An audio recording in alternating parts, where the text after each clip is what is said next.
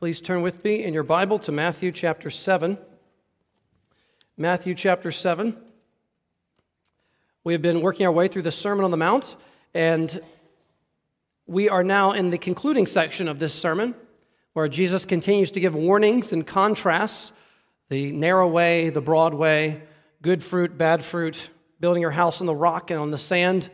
And he drives really the main point of his message home to say we need to um, make sure that we are not blown off course or self deceived in the midst of this message that he is giving us. I'm going to read the passage for us. It's Matthew 7, verses uh, 5, uh, 15, excuse me, to 20. And this is the word of the Lord. Matthew 7, verse 15. Beware of false prophets who will come to you in sheep's clothing, but inwardly they are ravenous wolves. You will recognize them by their fruits. Are grapes gathered from thorn bushes or figs from thistles?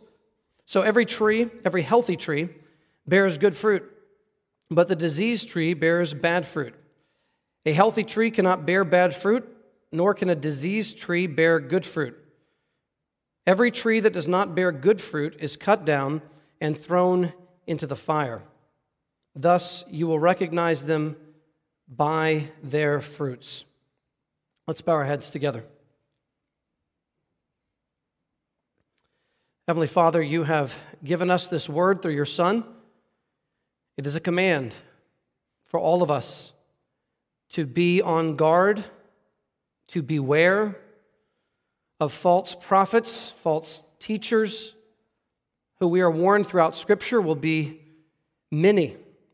There will be many false prophets and many false teachers. And so, God, I pray that you would give us discernment, that you would help us to see the true from the false, the genuine from the counterfeit. And God, I pray that we would not be deceived, naive, gullible to the teachings of those who do not truly know you, but claim to represent you, to those who distort your truth and lead people astray down the broad road that leads to destruction. I pray this in Jesus' name. Amen. Well, the plan for this Sunday and for next Sunday is to spend both of those weeks on this particular passage. Uh, there is a lot to cover. Uh, my goodness, there's just so many texts of Scripture that are relevant to all of this. I'll just be honest with you, I'm not even sure I'm going to finish this sermon. I have uh, 14 marks of a false prophet. And I'm not even necessarily committed to finishing it because I've got next Sunday to finish that. And the list may be 16 by next Sunday. I'm not sure. There's a lot of things that we can look for and to be warned about from false teachers and false prophets. Before we get too far down that road, I don't want us to get lost in all of those points. Let me just start with something very basic. It's not all that needs to be said. My goodness, it's not all that needs to be said. But if you're looking for a true teacher, uh, whether it's a book you're reading, a pastor you listen to, a podcast that you happen to enjoy, here are some things to be looking for for a true teacher. You want this person to present sin, and I mean my personal sin, your personal sin, and real sin. Things that the Bible actually deems sinful, not just what the culture might say, what the Bible deems as my personal sin. That must be the number one enemy in true teaching my personal sin, as defined by Scripture. Number two, real repentance from sin and real, genuine faith in Christ is the way forward. It's the, it's the narrow way. Real repentance of sin. A, you understand, repentance is an actual distaste for the things that displease God that leads to a turning from them. It, it is a revulsion of the things that dishonor God, and it is a turning to Christ as superior and better. And number three, they present the real and biblical Jesus as the goal of the Christian life.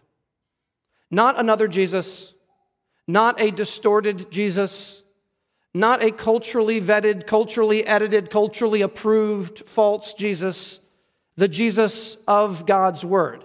And if God's Word is the presenting us with the true Jesus, true understanding of sin, true understanding of repentance, true understanding of faith in Christ, that is a wonderful mark that they are understanding the basics of the gospel. Let me say one more thing. We'll get to more of these as we go. Do they present at the heart of the gospel this truth that when Jesus died on the cross, you know, you ever been uh, maybe at a place? I mean, I, I heard one time of a youth event uh, not too far from here. I remember watching it online. And the speaker said to hundreds of students from this area, this, the speaker, uh, she said that the cross is proof of how worthwhile you were to God. The, the cross is the measurement of your worth. You were worth so much to God. You were so valuable in God's sight and in God's eyes that Jesus was willing to give his life for you. And if you pay a lot for something, you must think that thing is worth a lot. And for Jesus to give his very self for you, that must mean you are worth so much. I'm sorry, that is a distortion of the biblical truth. The mark of the true gospel is when someone presents that we actually are worthy. Yes, we are. We are worthy in the gospel. You know what? We are worthy of the eternal wrath of God. We are worthy of condemnation. We are worthy of being abandoned forever, eternal destruction away from the presence of the Lord. That's what we are worthy of. And yet, God loves sinners anyway. And God sent his Son to rescue us from ourselves. Those are marks of authentic teaching. I want you to turn with me to Titus, to your right, Titus chapter 1. These pastoral epistles, as they've been called. Titus chapter 1. You have here in this text a description of what an elder or a pastor or an overseer should be. I say frequently that in the New Testament, those three words, elder, pastor, and overseer, refer to the same office. They, they are not distinguished, in, they, have, they have different nuances, but they refer to the same office. And so let's see here a description of a pastor or elder of a church. I just want to look at a couple things. Titus chapter 1, verse 5. Paul writes to the younger, his younger protege, Titus, Titus chapter 1, verse 5. This is why I left you in Crete, that's the island of Crete. This is why I left you in Crete, so that you might put what remained into order and appoint elders in every town as I directed you. And then he describes an elder with several characteristics, but I want to look at the last, near the end here. Look at verse 9. He, this is the true elder or the teacher, he must hold firm to the trustworthy word as taught, so that he may be able to do two things. Number one, give instruction in sound doctrine. That's the positive. Give instruction in sound doctrine. Here's the negative. And two, also to rebuke those who contradict it. Now, do you hear that? This is the biblical call for a shepherd. The shepherd must be able to teach what is healthy, sound doctrine and a requirement for a pastor. This is not an option. You must be able to rebuke those who contradict the healthy and sound teaching. And I know we live in such a tolerance obsessed culture that to even say that may sound strange, but look at the very next verse. Verse 10 gives the reason.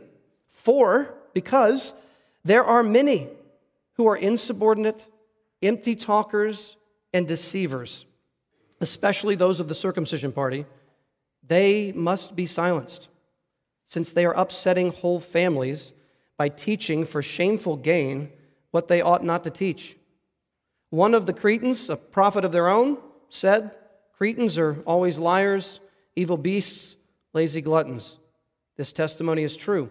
Therefore, rebuke them sharply that they may be sound in the faith, not devoting themselves to Jewish myths and the commands of people who turn away from the truth. To the pure, all things are pure, but to the defiled and unbelieving, nothing is pure, but both their minds and their consciences are defiled. They profess to know God. They profess to know God, but they deny Him by their works. They are detestable, disobedient, unfit for any good work. Well, you could turn back with me to Matthew chapter 7. I've got a lot of cross references today. You can choose to follow me or not, depending on how quickly you want to turn to different places. But back to Matthew 7 for the time being. Let's reread our text for today. Verse 15 Beware of false prophets who come to you in sheep's clothing, but inwardly are ravenous wolves. So I'm going to begin walking through 14 marks of a false prophet. Here is mark number one. Let me just tell you how I compiled this list in case you are curious, okay? So here, here's what I did. I cross referenced in Google, I mean, I, I, I didn't use Google. I cross referenced in word search and I looked up every verse I could pretty much find, there's, there's many more, on false prophets and false teachers in the Bible. And I compiled this long list. And I read through the list. And I started thinking, okay, what are the common themes I see amongst the false teachers throughout the whole Bible? And I started putting them under subheadings. And I collected the subheadings. And that's how I got 14 different characteristics of a false teacher. So I got this just straight from the Bible. Uh, that, that's where this came from. So, n- uh, number one, 14 marks of a false prophet. Number one. And, and let me just, before I go too far here, false prophet and false teacher i'm going to use almost interchangeably because 2 peter 2 1 says just as there were false prophets among the people so there will be false teachers among you. So Peter puts those two categories very close together, and I'm going to continue to do so, although they can be distinguished. Mark number one they disguise themselves as servants of righteousness. They disguise themselves as servants of righteousness.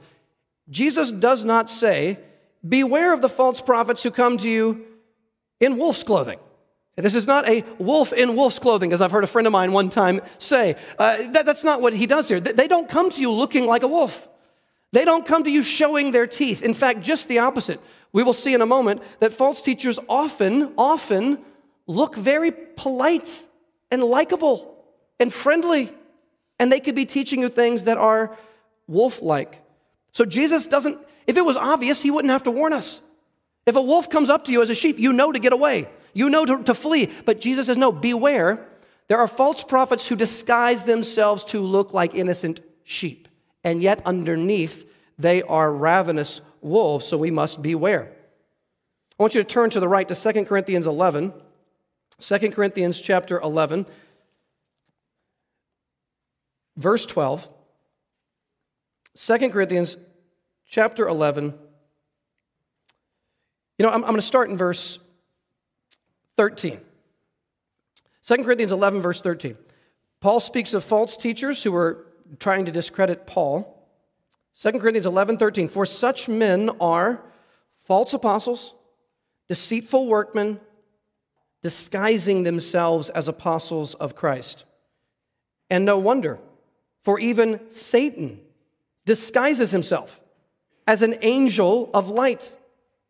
So it is no surprise if his servants, Satan's servants, also disguise themselves as servants of righteousness. Their end will correspond to their deeds. Now, now do you hear that? My first point, they disguise themselves as servants of righteousness. They look like sheep, or they look like good, caring shepherds. They say a lot of the right Christianese terms. They sound like they got the lingo down. They can, they can, they can beguile you and, and trick you and deceive you if you're not paying close attention. And it says, No wonder, for even Satan disguises himself as an angel of light. Satan doesn't come with the pitchfork and the red horns. That's not how Satan normally tries to show up. Satan comes looking like an angel of light, and his servants also disguise themselves as servants of righteousness. Jesus said of the Pharisees, you appear outwardly righteous to others, but inwardly you are full of hypocrisy and lawlessness.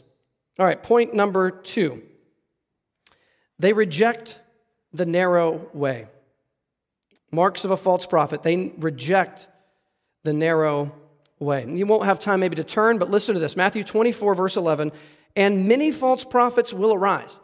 This is Jesus predicting the future. Many false prophets will arise and lead many astray. And because lawlessness will be increased, the love of many will grow cold. But the one who endures to the end will be saved. And do you hear that? Many false prophets leading many astray. The love for Christ is going to grow cold And what's going to happen? Only those who persevere on the narrow path, those who endure to the end, only they will be saved because the false prophets reject that way. Listen to this from Isaiah 30, verse 9. For they are a rebellious people, lying children, children. Now listen, this is, okay, don't want, to, don't want to get lost here. Isaiah is rebuking the people of Israel generally because of their desires. Now listen to what he says about the people generally because it connects to the false teaching. For they are a rebellious people, lying children, children, now listen, unwilling to hear the instruction of the Lord. So it says, Who say to the seers, that's the prophets, do not see, and to the prophets, do not prophesy to us what is right, speak to us smooth things, pleasing things, prophesy illusions, leave the way Turn aside from the path, that's the narrow way in the New Testament way of speaking. Let us hear no more about the Holy One of Israel. Do you hear that?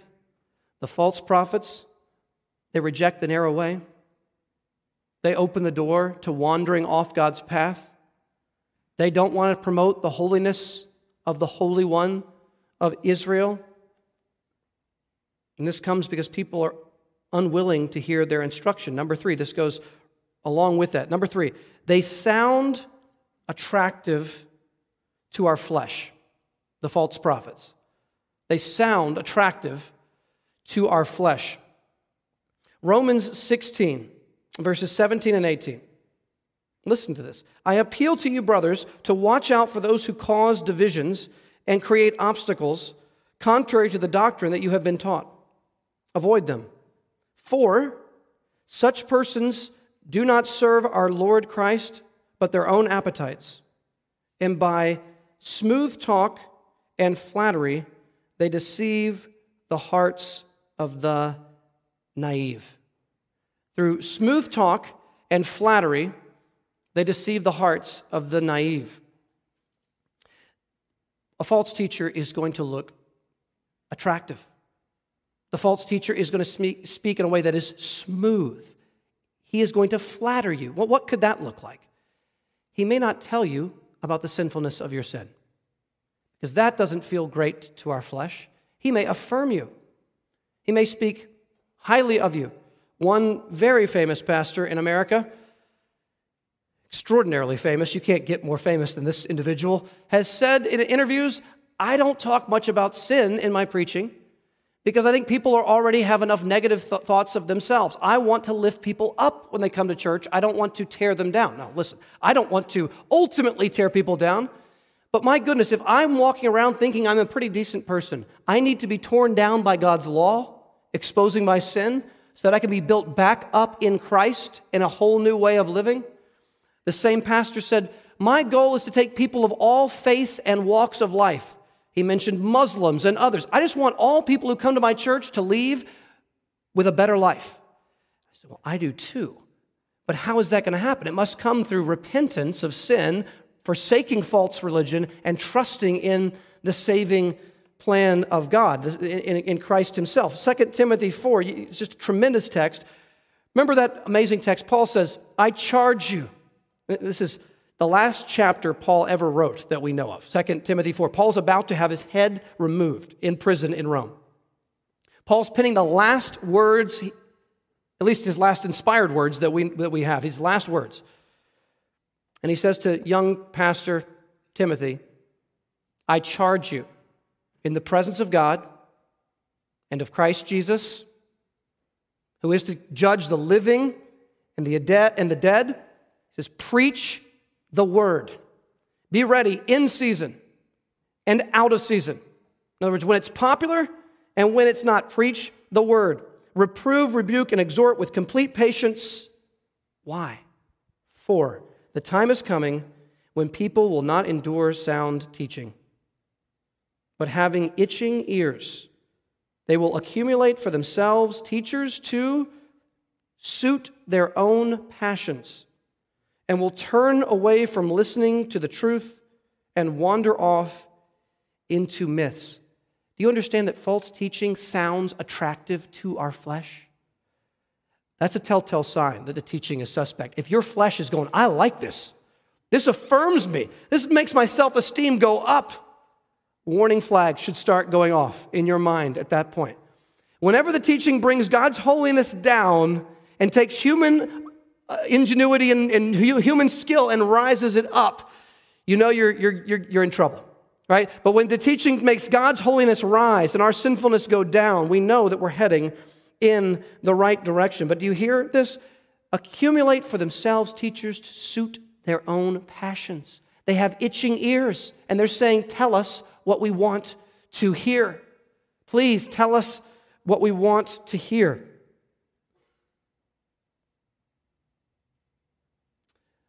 I know a lot of your stories, how you came to know Christ. How many of you, maybe you thought you were a believer when you were younger and you were not truly converted yet? It's a lot of you. Maybe you were radically converted later in life, or maybe you were truly converted at a young age. But whatever might be true of you, you probably know what it's like to hear solid biblical teaching as an unbeliever and then to hear it when you're actually born again. Have you had that experience? Hearing the word taught truly as an unregenerate person, it is the most boring, mind numbing, intolerable experience in the world. You, you, you, can't take it. Why are we wasting our time sitting here listening to this stuff? There is there's stuff to do out there. Why are we wasting our time? And you just feel that, that, that just endless boredom or just offense. You say, I can't believe we're talking about sin again. Why do I need to hear this? Why do I need to hear about all this stuff about Jesus being the only way and heaven and hell? And this is just, come on, tell me something that's actually practical for my life. As if those things are not the most important things or most practical things. And so, I mean, if you're an unregenerate church person, you're going to buy the books that tell you what you want to hear. And this is frankly why the best selling Christian books are often not really Christian books. I visited a used bookstore in the area. I won't say where, it doesn't matter where it was. Hadn't been in a real bookstore in a while to see real books in person. I'm used to like Amazon or something. So I was, it was a great. I, I, I think I start salivating when I go. So I, I like the bookstore. I go over there, found the Christian section. It was a whole wall of books all the way down from one end of the store to the other. The lady there said, okay, these are all the uh, Christian fiction is down here, Christian nonfiction is here. It's about split in the middle. So I had about 10 minutes free, no kids with me. I was just looking around the books, about 10 minutes. And I'm not trying to sound harsh. I'm not trying to sound like anything. I was, I wanted there to be good books. I was, I was, I was, I bought a few good books. I kid you not, about 10 minutes, I looked at several hundred books very quickly. You know how it is, right? You're scanning through, scanning through. I'm, I'm, I'm leaning down at the, the bottom row. I'm looking up at the top. I can barely reach, and I'm looking at these books. I was, I was genuinely sad when I left. I'm looking at this uh, hundreds of Christian books. I would say easily, easily 90% of them would have been better off in the garbage behind the store. I'm, not, I'm not trying to be funny, I'm not trying to be cute. There, there, were, there were all the stuff, you know, the Joyce Meyers and the Joel Osteens and the T.D. Jakes. They were everywhere. Everywhere you look is all this prosperity theology. And then you've got even people who may not be heretics, but the books are still not great. And there's, there's a handful of really good books there, but you just see dominating the Christian book section is just not healthy stuff. I mean, even, even stuff that wasn't heretical, how healthy was it? How biblically saturated was it? It's, it's sad. It's, it's sad to see that. It is not hard to accumulate for ourselves what we want to hear, but is it actually the biblical truth? Point number four false prophets, they are often popular. In Luke 6 26, you know this verse, don't you? Woe to you, Jesus said, when all men speak well of you. Remember the end of the verse? For so their fathers did to the false prophets. See, the popular prophets in the Old Testament were not Jeremiah, Ezekiel, right? You, you go look at that. Jeremiah prophesied the truth. He was thrown into a pit. He was nearly killed. But the true prophets at that time, they were celebrated. They were loved. Jeremiah 14, listen to this. Then I said, Ah, Lord God, behold, the prophets, these are the false prophets, say to them, the people, You shall not see the sword, nor shall you have famine, but I will give you assured peace in this place. That sounds great, doesn't it? The false prophets, you know what they kept saying in Jeremiah? Peace, peace. Shalom, shalom, when there is no peace. Remember Jeremiah? He's sitting there in the walls of the city. The Babylonians have come and laid siege. People are beginning to starve. Jeremiah is the true prophet. There are no doubt many dozens, if not hundreds, of false prophets. Jeremiah is the lone voice, it seems, speaking the truth. And what does he say? He says, Israel, Israel, you have sinned. Read the first 12 chapters of Jeremiah. You've committed spiritual adultery. You've turned away from Yahweh and you've turned to false gods and you've worshiped them. The, great verses 2, 12, and 13 Hear, O heavens, and, and, and see, earth, bear witness. My people have committed two great evils. They have forsaken me, Yahweh, the fountain of living water who would satisfy the soul. And they have turned from me. They've dug out cisterns, cisterns for themselves, broken cisterns that cannot hold water. And then Jeremiah says, Israel, if you do not turn, Babylon is going to come in this city and they are going to kill and exile the people.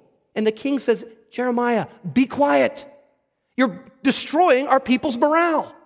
You're telling the soldiers that they're going to be killed if they continue fighting against Babylon. You're, you're wrecking, you are, you're a complete killjoy, Jeremiah. Stop, stop preaching. Someone throw him in a pit. I want to hear a prophet who's going to tell me good news. They hire the false prophets. The false prophets show up. They say, Shalom, shalom. Here are the words You shall not see the sword.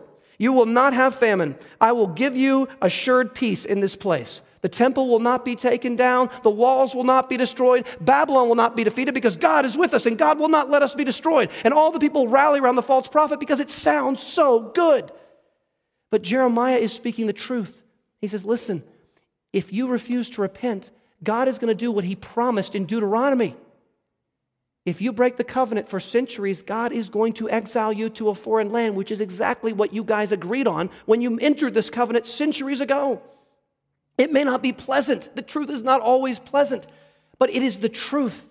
And to stake our eternity on a lie, to, to live our life based on false teaching, is devastating to people.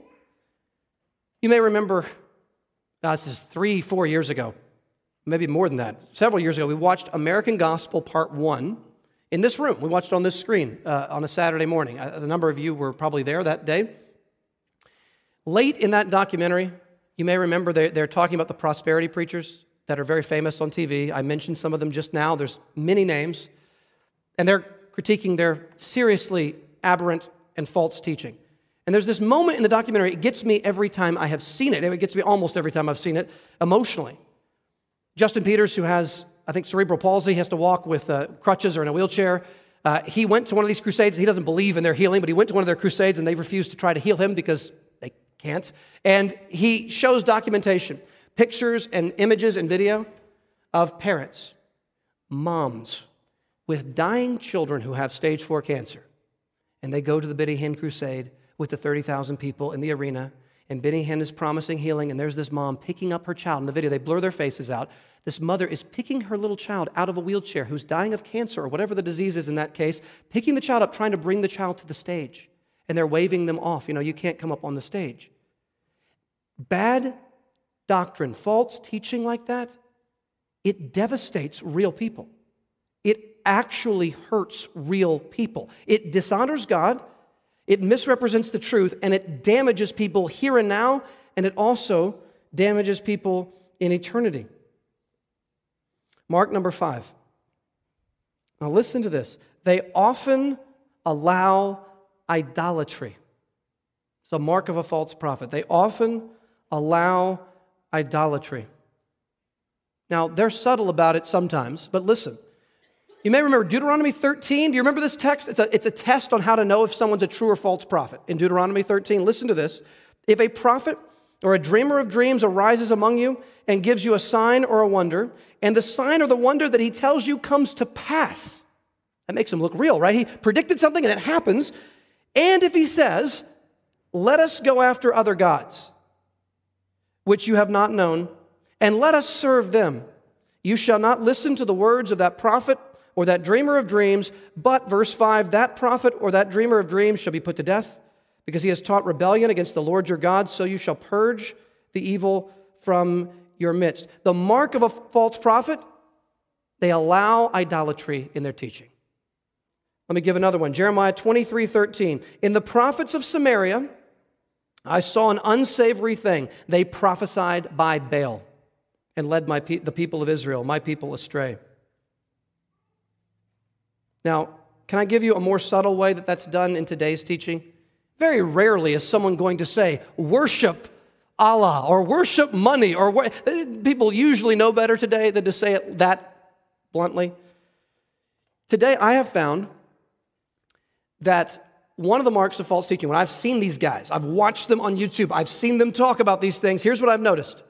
They will very often treat you as if your personal dreams, I don't, I don't mean like a visionary dream, I mean like a dream for your life or a dream for your future. They will often treat like your dreams and your deepest desires in your heart are automatically good and from God and should be pursued, and that God is going to give them to you. I'll give you, I'm not going to say his name, a very well known preacher, about not that many years older than me, said a few years ago, here's his, here, here was his gospel presentation. They actually clipped this as, a, as a, like a 30 second clip and actually put this on their website. Like they were proud of this moment, okay? They weren't just trying to hide this. He said this. This is what he said Jesus died on the cross, and he came out of that tomb so that God could give you your dreams. Now, is it actually likely that one of the things I need most is for the idols within my dreams to be exposed and repented of? Do you know how often the ambitions for our lives are containing self glorification? Think about the ambitions we have for life often are wrapped up in love of money or love of fame or love of career or whatever. I need first, before I pursue my dreams, I, I need first to see the deceptiveness of my dreams exposed. I need to see where self glorification is wrapped up in my high thoughts of my future, and I need to repent of that. And then I can ask the Lord, okay, Lord, use me. Use me, but use me for your glory. Don't use me for my glory. You understand? Very often, this preaching doesn't confront the idols in our own ambitions for ourselves. Instead, they baptize our ambitions. And they just say, God's going to give you your dreams. And I, I, have found, you know, after listening to a lot of these people, I, I wrote down this simple phrase. Their teaching often revolves around something I have labeled vague optimism. Vague optimism. And just tell me if you don't discover this to be the case. What they say is they say things that aren't sufficiently clear. I don't know exactly what they mean, but they sound and feel really optimistic. They feel good. So here's here the kind of God is going to take you to a whole new level next year. You heard this kind of stuff? You don't know what is waiting around that next corner. God is about to exalt you. You're, you're, well, every setback is a setup for a comeback. Those are the kind of phrases you start hearing. And on and on, you hear these vague statements. You're not sure if you're honestly reading a fortune cookie or if you're hearing a sermon. And I'm not even kidding about that because very often the preaching sounds like just sort of vague positive feelings. God's going to take you to a new level. This is the time, this is your time. Okay? I don't know what that means. Uh, so, what we need is we need clear, biblically defined understandings of what we're talking about, and we need them to be uh, have, have biblical parameters put around them. Otherwise, we may be preaching our idols without even knowing that's what we are doing. Number six, they twist Scripture. Now, let me pause here. I don't want us to get self righteous. Any of us could be susceptible to any of these things. Let us not for one second think it's them only. It's, it's any of us could be susceptible to doing any of these things. Number six, they twist Scripture. You remember the temptation of Jesus in the desert? The devil said to Jesus, If you are the Son of God, throw yourself down. Remember what he says? For it is written.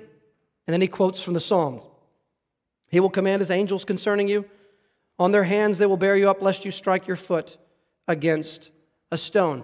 Satan quotes scripture in his teaching. Do you think false teachers use the Bible? You better believe it. You know, I've had meetings with Mormons. I've had hour long meetings with Mormons where they, they were in our living room a few months ago. They came to our front door. I said, let's, let's talk. And we go into our living room, we sit down, and they quote scripture to me. They, they quote 1 Corinthians 15. They quote a whole set of verses that they want to that they want to reference. They will use scripture, but we must know how scripture is being used in context and where it is being misused. 2 Peter 3. Peter remember Peter talks about Paul's letters? I love that verse. Peter, the apostle, talks about Paul's letters and he says this, there are some things in them in Paul's letters that are hard to understand. To which we all say amen. There are some things in Paul's letters that are hard. To, when even Peter felt that way, which gives me hope. Okay, if Peter's reading Romans, going, there are some hard parts in here. We say, thank you. Yes, there are. There are some things in them that are hard to understand. Which, listen, which the ignorant and unstable twist to their own destruction, as they do the other scriptures. Notice that Peter just called Paul's letters scripture. Paul's letters are being twisted as they do the other scriptures, which means Paul's letters were already considered scripture by Peter before Peter died, which is a big deal there.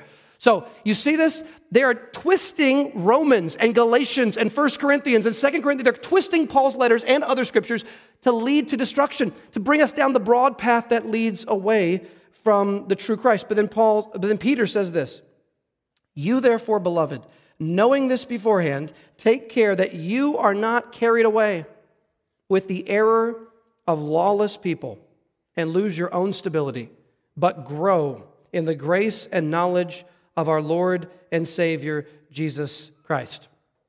Point number seven they often allow sexual immorality. They often allow sexual immorality.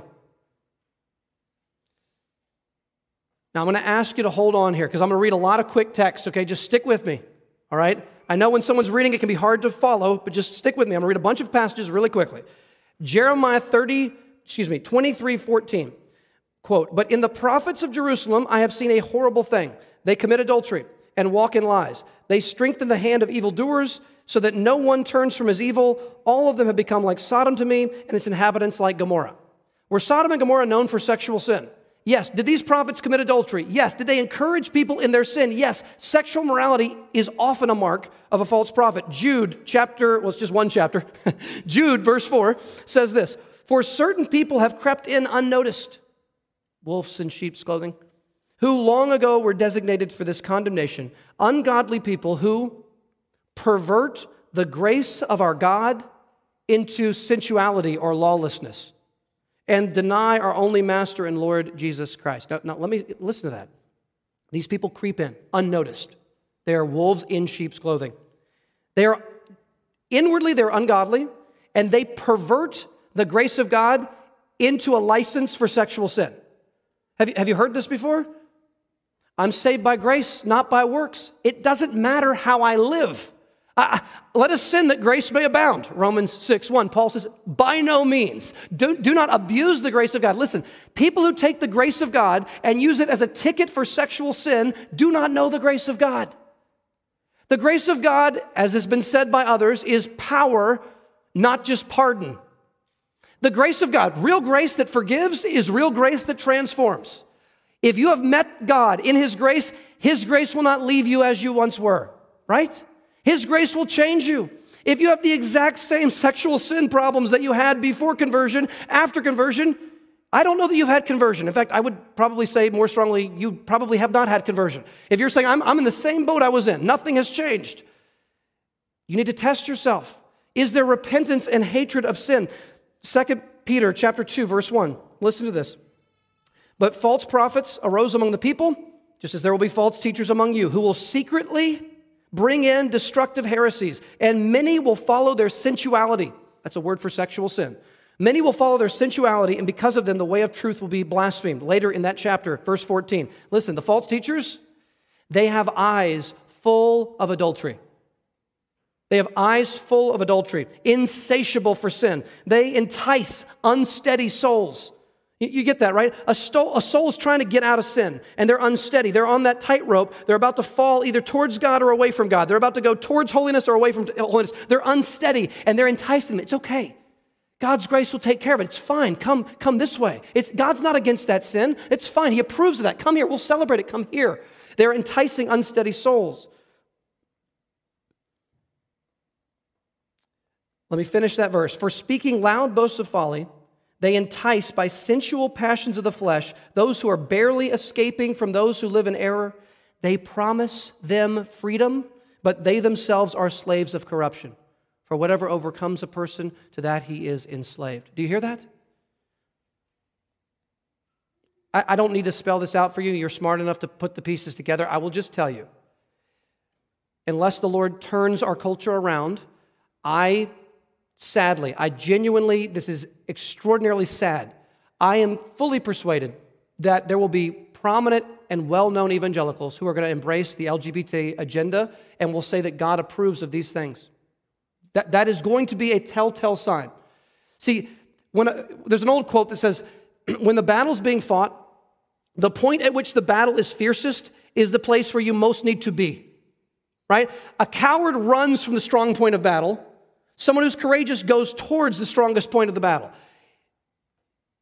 We just did that whole cultural series in Sunday school for the last five or so, six months, and we dealt with the LGBT agenda and the critical theory agenda. And I believe that those two things are going to bring a lot of false teaching and already have into the church. So that very well known pastors who we grew up, some of us listening to and even liking years ago, are becoming less and less clear about homosexual sin in particular. They're, they're being deliberately, I think, ambiguous. They're not coming out with clear statements. They're encouraging pastors to not speak about it clearly. They're encouraging to, to not address it in interviews. One well known pastor in the state of Georgia said that he will not say whether he believes same sex relationships are sinful uh, in an interview. He said, just listen to my sermon series on the topic. And when you go listen to the sermon series, which I've listened to some of, you will find that he is extremely ambiguous. And if I could just say here, I think this is a real thing going on right now. Uh, get this from Todd Friel. Wretched Radio, he had this, he had this uh, little video which I thought was very insightful. He said this He said that one of the things that he sees happening right now is something called, oh, I'm going to get the term wrong. Um, it is, um, oh man, deniable, plausible deniability. This was very insightful to me. So here's what he said. There are teachers, he has a video on this. There are teachers today who are doing this. They're saying something in public that is deliberately hard to understand what their stance is. And it sounds, if you, if you hold one view, it sounds like they're affirming that view. If you hold the other view, it sounds like they're affirming that view. And it's, it's, it's studied ambiguity. It's using language in such a way to be intentionally unclear to try to please both sides. And what happens is this because the statement is unclear, there's plausible deniability. If you call the person on it, they say, Oh, I, I, no, I don't believe, I believe this. I've always believed this. What are you talking about? I've never said that. But you see what happens? In public, it sounds one way. In private, oh, I've, I've always believed in inerrancy. I've never believed the Bible has errors. Well, why did you preach three sermons that implied the Bible had errors? So it's plausible deniability. I think that's one way that teachers today uh, who are slipping into falsehood are beginning to try to deal with the attacks that will come if you speak clearly on important moral issues of our day. All right, point number eight. They often deny God's wrath. They often deny God's wrath. Point number eight. You know what, what is it, the second thing that Satan says in the Bible? You will not surely die. That's a denial of God's punishment for sin, right? One of the most Satan like things we can do is to say, living in that act, activity that the Bible calls sinful is not a big deal, and you will not surely die. It's okay. See, it feels loving in our world's eyes for someone to affirm you no matter what you believe or think or do. It feels so loving in our culture. And yet God says it's not loving. Satan looked loving to Adam and Eve in one sense. He said, Look, did God really say this? And would God really restrict? God sounds kind of restrictive.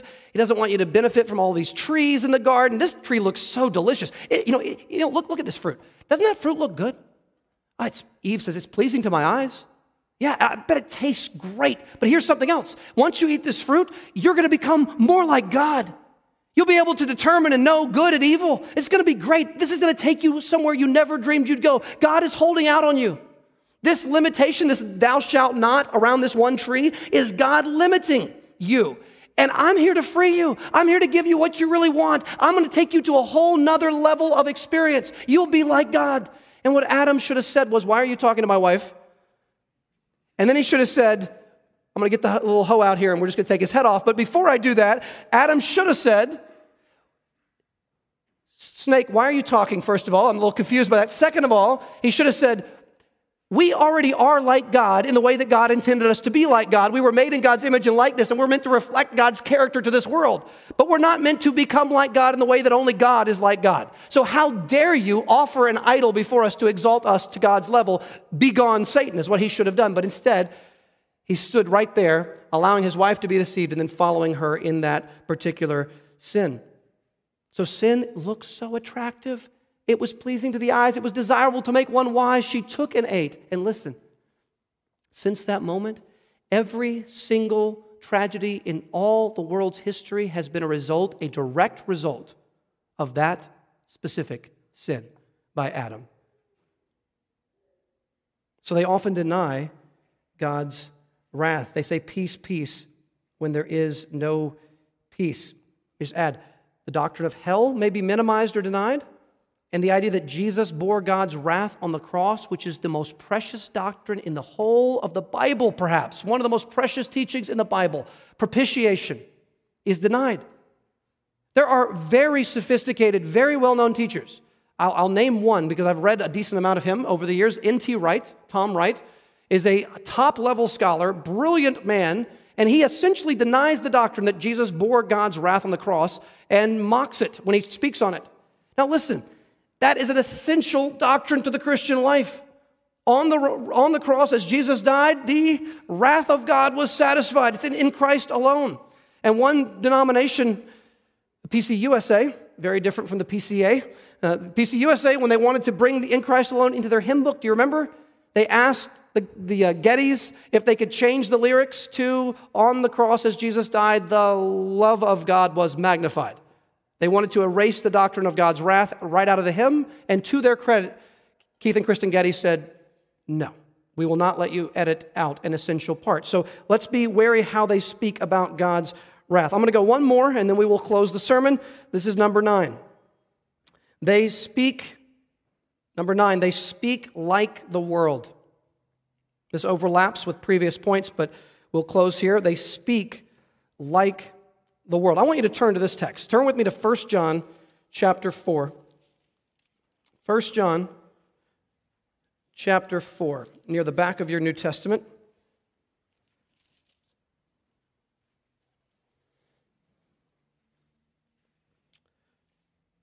First John chapter 4. I'm not going to read all these verses, perhaps I'll read some of them. 1 John 4, verse 1. Beloved, do not believe every spirit but test the spirits to see whether they are from God. For many false prophets have gone out into the world. By this you know the Spirit of God. Every spirit that confesses that Jesus Christ has come in the flesh is from God, and every spirit that does not confess Jesus is not from God. This is the spirit of the Antichrist, which you heard was coming and now is in the world. Now just pause there. Do you see? The sign of a false teacher is they get Jesus wrong, fundamentally get Jesus wrong. Verse 4 Little children, you are from God and have overcome them, for he who is in you is greater than he who is in the world. They are, here, here's the false teacher, verse 5. They are from the world, therefore they speak from the world, and the world listens to them. We are from God. Whoever knows God listens to us. Whoever is not from God does not listen to us. By this we know the spirit of truth and the spirit of error. Just, just one more time, verse, verse 5. They are from the world, the false teachers. Therefore, they speak from the world, and the world listens to them. Do you hear that? Those who aim to please the secular society, those who aim to please the unbelieving world, will lead themselves into false teaching if that's their final goal. But the true teacher, verse 6, we are from God. Whoever knows God listens to us. Whoever is not from God does not listen to us. By this we know the spirit of truth from the spirit of error. A sign of a, of a true teacher is not that they are trying to please the world or society, but that they are trying to speak truth, whether in season or out of season. So, last thing I'll say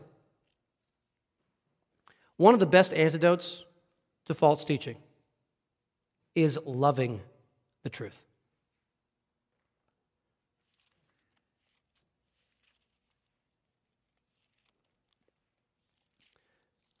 L- listen to this. This is from Second Thessalonians. L- listen to this. It speaks of those who will experience wicked deception, for those who are perishing because they refused to love the truth and so be saved. It says they will be condemned because they did not believe the truth but had pleasure in unrighteousness. Do you hear that? The number one way to not fall into serious doctrinal error is to saturate our minds in God's Word, to be around others who love God's Word and will challenge us to believe what is true, to listen to sound teaching and, and, and pastors who've stood the test of time, people who are long gone to heaven, who've written wonderful books. And as we soak our minds in the truth, we pray to God that the truth would pass through our mind as we understand it, down into our heart, and be shaped in our affections, and that we would have a love, a deep pleasure and love in the truth. And if you love the truth, you will be far less susceptible to falling into error. Let's bow our heads together.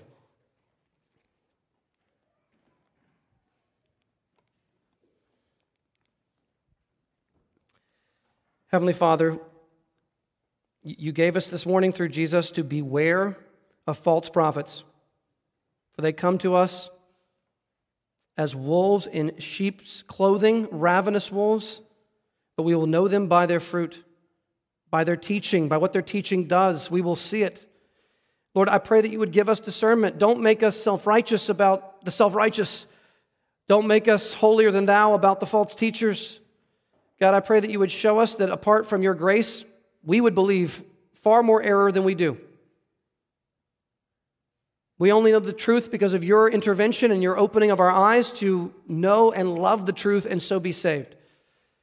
To go from thinking the gospel was boring and the Bible was so boring that we could barely make ourselves read the Bible, to now, by your grace, loving your word, loving time in prayer, enjoying you, enjoying your truth, and being deeply moved by the truths of the gospel. That God made him to be sin, who knew no sin, so that in him we might become the righteousness of God. These truths have a profound effect on us. We cherish the truth that it was the will of the Lord to crush him, and he has caused his grief. That his soul has made, a, has made an offering for sin, and by his stripes we are healed eternally in Christ in the resurrection from the dead. Help us, God, to discern truth from error, to know the truth, to love the truth, to speak the truth, to pray it, to sing it, to guard it, protect it, and to share it with others. I pray this in Jesus' name. Amen.